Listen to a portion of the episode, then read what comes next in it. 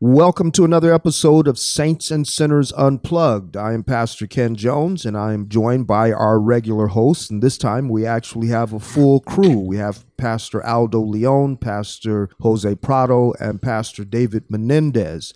Aldo's been away from us here recently, but it's good to have him back. Today, we're going to continue our discussion, which is kind of connected with two things that we've been addressing over these last several weeks. On the one hand, we've talked about Luther's theology of the cross versus a theology of glory. And the point that's that was made there is that the gospel focuses on the glory of God in the person and work of Christ and the means of of coming to embrace that gospel is not in spectacular ways but rather it focuses on God's grace rather than human ability. In Luther's thought anything that seeks to promote the ability uh, of man would be a theology of glory. Would that be a good assessment? Absolutely.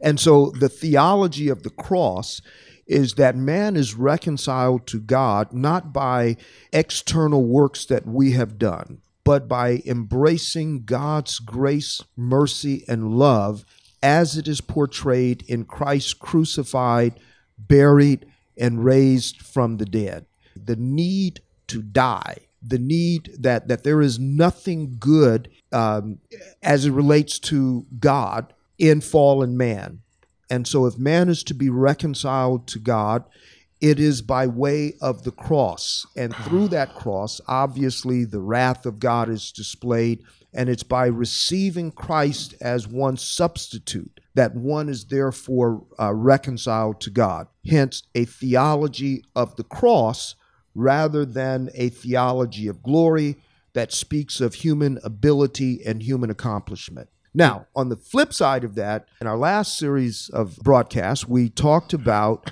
the theology of, of the cross, as Luther emphasized it, is also anchored in what he called the hiddenness of God. And David, in fact, you want to talk about the two ways in which uh, Luther used um, the idea of God being hidden um, and, and the way in which we have talked about it. Yeah, basically, uh, the, the message of the cross is where God hides himself. So therefore, so, grace is revealed right. through God being hidden. C- correct. It, he, he is hidden, and then to be found, it takes revelation. Yes. For someone to discover God, it's just a revelation that comes through faith. And that faith has as the object a message, the message of the gospel, which is the cross, and that is hidden to and that's a, that's in contrast to another way in which Luther spoke of God being hidden and that is not in terms of what he has revealed but God in and of himself being unknowable to the natural mind. Right. So, in that sense, he says that God is not, the, the Bible is not the revelation of the totality of God but rather God is there is more to him than is revealed in scripture. That's that's a whole different argument, a whole different way of of using that term. So as we are using it, it's in the way that you have mentioned David that God is the glory of God, the power of God is hidden in the person of Christ, A, in, in terms of the incarnation, that the word becomes flesh. I love that, that statement in John's gospel. And not only is he hidden, and, and in the birth of Jesus, that's the dynamic thing of, of celebrating the Advent. That when we talk about the birth of Jesus, we're talking about the eternal Son of God condescending, being clothed in human flesh, crying like a baby. The, ba- the, the God who needs nothing is now dependent upon humans in, in, in his human form. So that is God hidden. And there is no greater revelation of God than what is seen in that baby who grows up to be a man who therefore dies in our place and is raised by the power of God. I mean, that, there's something magical about that. I mean, and it, and it certainly blows our mind. It's, well, it's, it's, it's both magical and to the common man is foolishness. Exactly. That's the point. Yes. Yes, it's it's foolishness, as Paul says uh, to the Corinthians. That message is foolishness to our to the fallen mind. But in talking about God hidden, it's the message of the gospel is also a means by which God is is hidden. The message of the gospel is not a spectacular thing unless you understand the dynamics of the of God becoming flesh. Right. Uh, but it's not it's not through spectacular things that God is revealed. Now, one of the things that we've a point that we've made over the last several weeks is how we as evangelicals are always suckers for a theology of glory. Uh, Well, one of the reasons that we are always suckers for a theology of glory, and being suckers for a theology of glory, we tend to miss the places in which God has revealed himself as we look for different experiences with God. And I would argue that part of that reason is because of a faulty anthropology. In other words, a faulty doctrine of man. Would you agree with that?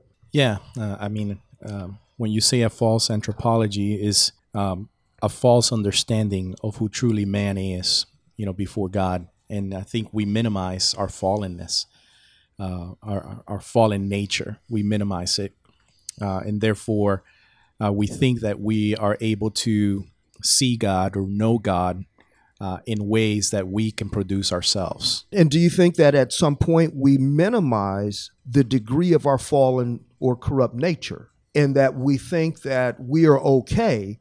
And like the rich young ruler, who's always a good example of these sorts of things, when he wants to know, How can I inherit the kingdom? And Jesus says, Well, what does the law say? And he says, You know, I've kept it from my youth, my youth up. Right. Hmm. And isn't that what Jesus does throughout the course of his earthly ministry? Is show people who think they have or can keep the law that they haven't and can't. The difference between a theology of glory and a theology of the cross is that the a theology of glory says, "Show it, show it to me, and I'll do it. Right. I can accomplish it." Right. Whereas the theology of the cross is is really being brought to that point of saying, "I haven't and I can't." That's right. yeah. That's right. Which is really the message of all of Scripture. Uh, I think as we as we look at all of Scripture, what we see is uh, fallen men over and over needing uh, a savior, needing needing something outside of himself to be able to accomplish or to save, uh, to be able to keep the law. And and that's I mean that's the message of of the whole Scriptures. Yeah, would, would you also say that um, the reason it becomes so perhaps misleading or tricky is that part of the scripture, the, the biblical record, does speak in a glorious way. It, it sort of entices sinners, not entices, but sort of calls or demands of sinners to do and to perform. sure. Um, so interestingly, what what do sinners do with that? They they just go immediately by way of the law to relate to God. Because they read it in the words of Scripture. I mean, they say, you know, if you do these things, I'm going to bless you, Right. and if you don't, I'm going to curse you. So, what would be the logical conclusion? Minus, we got to really get this taken care of. We've got to do this. We've got to perform, obey God. Oh, right? I, I- I think that People read that. They that read that in the right in the pages of Scripture. That that is that is mm. definitely. So I've been developing lately sort of a compassion for, for in a way. But what I'm saying is, you know, I, I could see how people are easily misled in reading the Bible. Obviously, that's why we're talking about the hiddenness of God, the hiddenness of the gospel. But I want to just look mm-hmm. at at what is it that that causes us to see human ability. yeah, yeah. Where just because there is a command, and, and that Sure. the logic of what you're saying is something that goes all the way back to not just the Arminians or, or the Mm-hmm. Wesleyans, the whole idea that God would not require of us anything that we are not able to do. And so when we see a command of Scripture, that that innately says what we are able to do, which of course that's not what uh, what we understand about the scriptures. The scriptures tell us uh, what we are to do because everything that God commands of us in our fallen nature, which we're not able to do, Adam could do before he fell. So, therefore, understanding the covenantal and uh, representative nature of the, of the scriptures, then we understand that God sees us, even as Paul says, the second man. So we may not be very good Christians, but we're very good Adam-like. Yes, right? In yeah, a way. yeah. We're trying to follow in the footsteps of Adam. That's what we know. That's the inheritance Exactly. that we bring. and and I think a misuse of the law is to assume that in our fallen nature, if you show us the right roadmap, give us the right formulas, we'll be able to do what the scriptures tell us to do. Hence, a theology of glory, because it's it's Yeah. it's emphasizing human ability accomplishing the divine command. I think uh, that's kind of what you see um, in Babel. Come, let us let us make, and come, let us build. And this idea that through human innovation we can ascend Right. to God, but God's solution is to come down in judgment. You know, yeah, That's isn't that interesting? not just in Babel, but in the cross, He comes down in judgment, and then Mount in Pentecost, Sinai, true. yeah. yeah, Every time. he always needs to come down in hmm. judgment and we're always trying to build ourselves up in affirmation and in some sort of way and it, it's very dangerous because it's clothed in i think a sense of legitimacy it's like you know i want to Yeah. be a better person i want Right. to be a better citizen i want to be Well, But- even going back to Babel, Yeah. what, their their goal was that we would become one, yeah. and Yeah. unity always mm-hmm. sounds good. Mhm. yeah Wow, you hear that today a lot. Yeah, You know, the spirit of the enemy is always trying to, you know, bring disunity and, and this this this emphasis placed on unity. yes, But the substance is missing. Unity around what? is unity around you know, because yeah. unity for its own sake. I mean, we could. I'm sure hell is all united yeah, that's in some way. street gangs give you that kind of unity. yeah. I think we think that sin is just a lower level of functioning, a diminished capacity to to to to live in a certain way, um, and we don't see it as a legal issue. Right. So it's like, so we think I, I, I'm a sinner. My problem is is that I have a lower capacity for life. So the solution is to be energized or remade to have a higher capacity of life. But you have a legal issue. You have a a unfavorable verdict that it doesn't matter how you live. You still live under that verdict because you you, you have that relationship to um, to our father Adam, and so you could live really well you could live better but you still i mean it's almost like someone coming out of a, a courtroom uh, you know or coming into a sentencing hearing and telling the judge look i have been totally remade new. Mhm. um, everything about me when i got sentenced has now you know got got you know i came in his courtroom has changed. And it's like well it doesn't matter. You still have a guilty verdict But but but, um, but, that that must but in addition over to your that, head you know? But but but in addition to that, I think to that your point, I, I think that's part of the faulty anthropology that makes us suckers for a theology of glory. But to your point, we don't recognize the judicial charge against us, our our condemnation. But I think also with that faulty anthropology, we don't we we will, people will acknowledge that well i know morally i'm not all that i should be. And i think we have a diminished view of how immoral we are as well. I, I think it's it's both. I, I think we be, because we don't necessarily carry out every immoral deed that we are capable of Yeah. that i think as jeremiah says Right. that our hearts have deceived us Sure.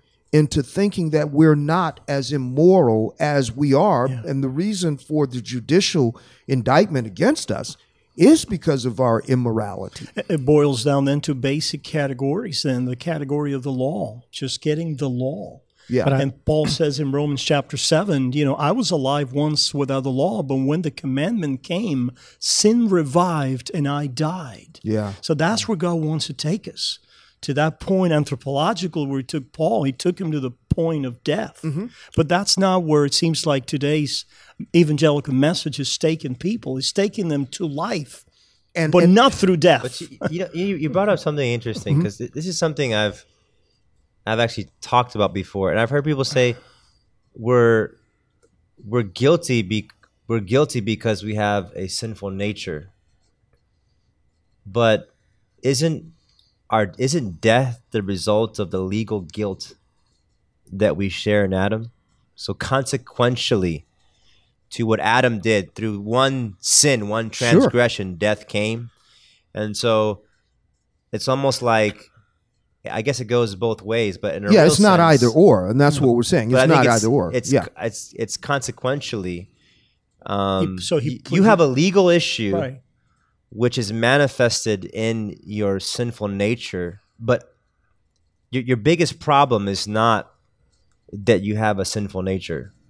That it doesn't, it doesn't seem that when I when I read Adam, when I read Romans 5 Mhm.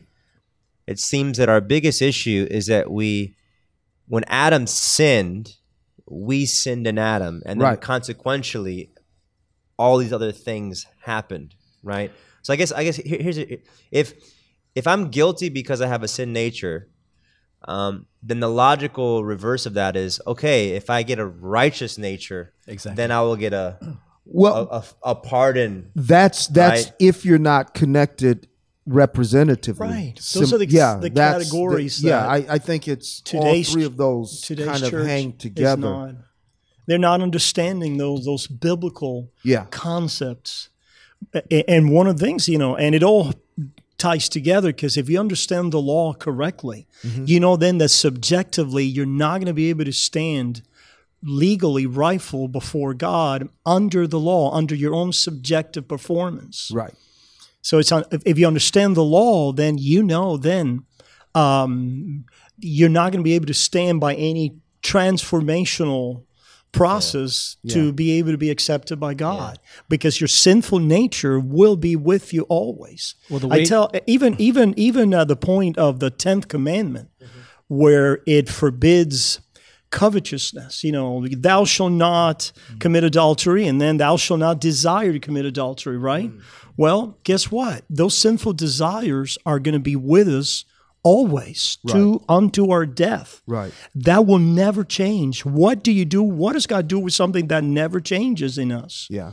And the answer to that is He forgives it. Well, He covers it. the thing is that the thing is that the way the gospel is preached today, um, we would never acknowledge, or people would never acknowledge that that never changes.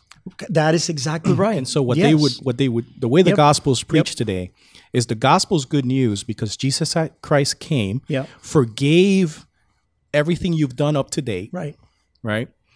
And now you have a clean slate, Right. And now you have the Holy Spirit, Right. New nature, New nature. in which now mm-hmm. theology of glory, Yeah. in which now you Yeah. can live your life Right. according to the way Now, God now has let, called you let, to. let me go back to why that that is faulty, and it connects all three of the elements that we've talked about in terms of morality and legal or judicial guilt and representative headship. Because when we talk about our sins being purged, the, the slate being cleaned, also representatively there is righteousness. Mm-hmm. So what is and, and people forget this as it relates to the gospel message the good news of the gospel is not just that jesus died to pay the penalty for my sins but the good news of the gospel is that he who died also lived for my righteousness. Hmm. And it is that righteousness as we often talk Yep. about that that that alien righteousness that is imputed to us. We are being made new. We have been declared righteous. And when we uh, the- the state of glorification is when we are in essence and and and uh, totality Yeah. everything that god has declared us to be and everything that jesus Mm-hmm. is but both of those are are necessary that he lived for my righteousness and therefore my immorality is is covered by his morality But the way it it, it gets uh, framed today and taught, um, and you know, I guess demanded of people in order to stand before God is that He lived for your righteousness, but that is your personal, subjective, transformational righteousness. And even though we understand that there will be transformation and fruit of the Spirit, and definitely change, that is not how we stand before God. Yeah, and and it, and it goes back to that same. Our biggest issue is not that we do sinful things. Our biggest issue is that we're united to Adam.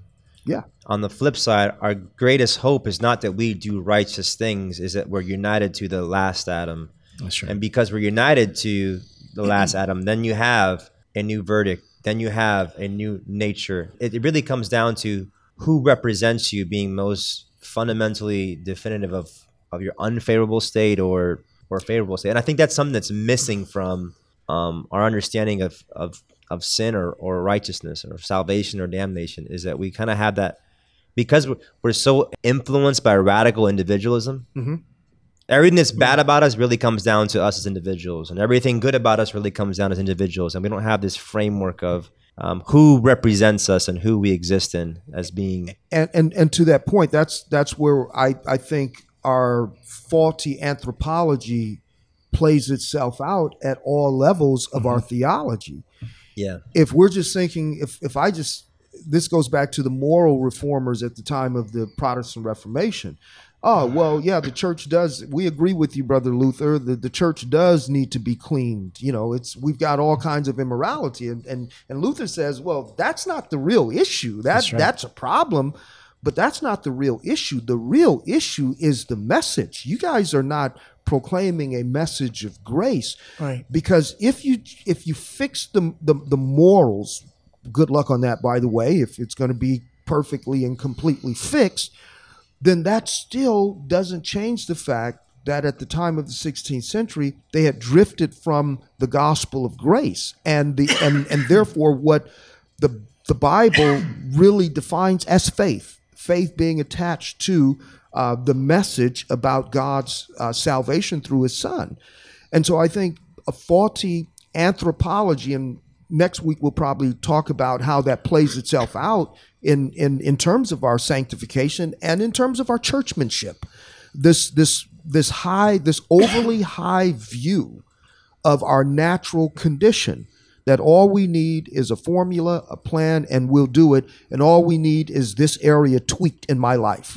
Yeah, w- one of the ways also that I've seen it uh, be misleading and you know tricky to the folks when they hear, well, you've got you've got to embrace the whole gospel, the whole Jesus, and the whole gospel is not just you know the objective sacrificial substitutionary death and righteousness of Christ, but it's also the empowering to live uh, a good life and a life of good works. That is all the gospel. Yeah. I think that's that's where it comes down to.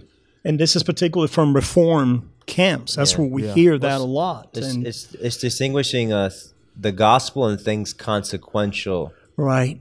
or even things that accompany the gospel. Where, where it becomes also like, like it was then during the Middle Ages and up to the time of the Reformation, and then forgiveness is incidental and only to support the main thing. And the main thing is your process of justification, mm-hmm. mind you. Mm. Your process of justification, your transformational process. wow And forgiveness just allows for that. yeah That's- and, that's- and that's- that that, starts always with Augustine. I feel like. yeah unfortunately yeah. no and that that always leads us back to self and anytime self is exalted it diminishes the excellence and the sufficiency of what god himself has supplied. Um, we're going to continue this and if we kind of backtracked a little bit early on it was to bring us up to speed. This is not just an academic discussion. This is this is Very very, practical. this is how we hear when we hear the bible expounded whether it's through word whether it's through singing whether however it is. This is where we live thanks for joining us and we look forward to being with you next week on saints and sinners unplugged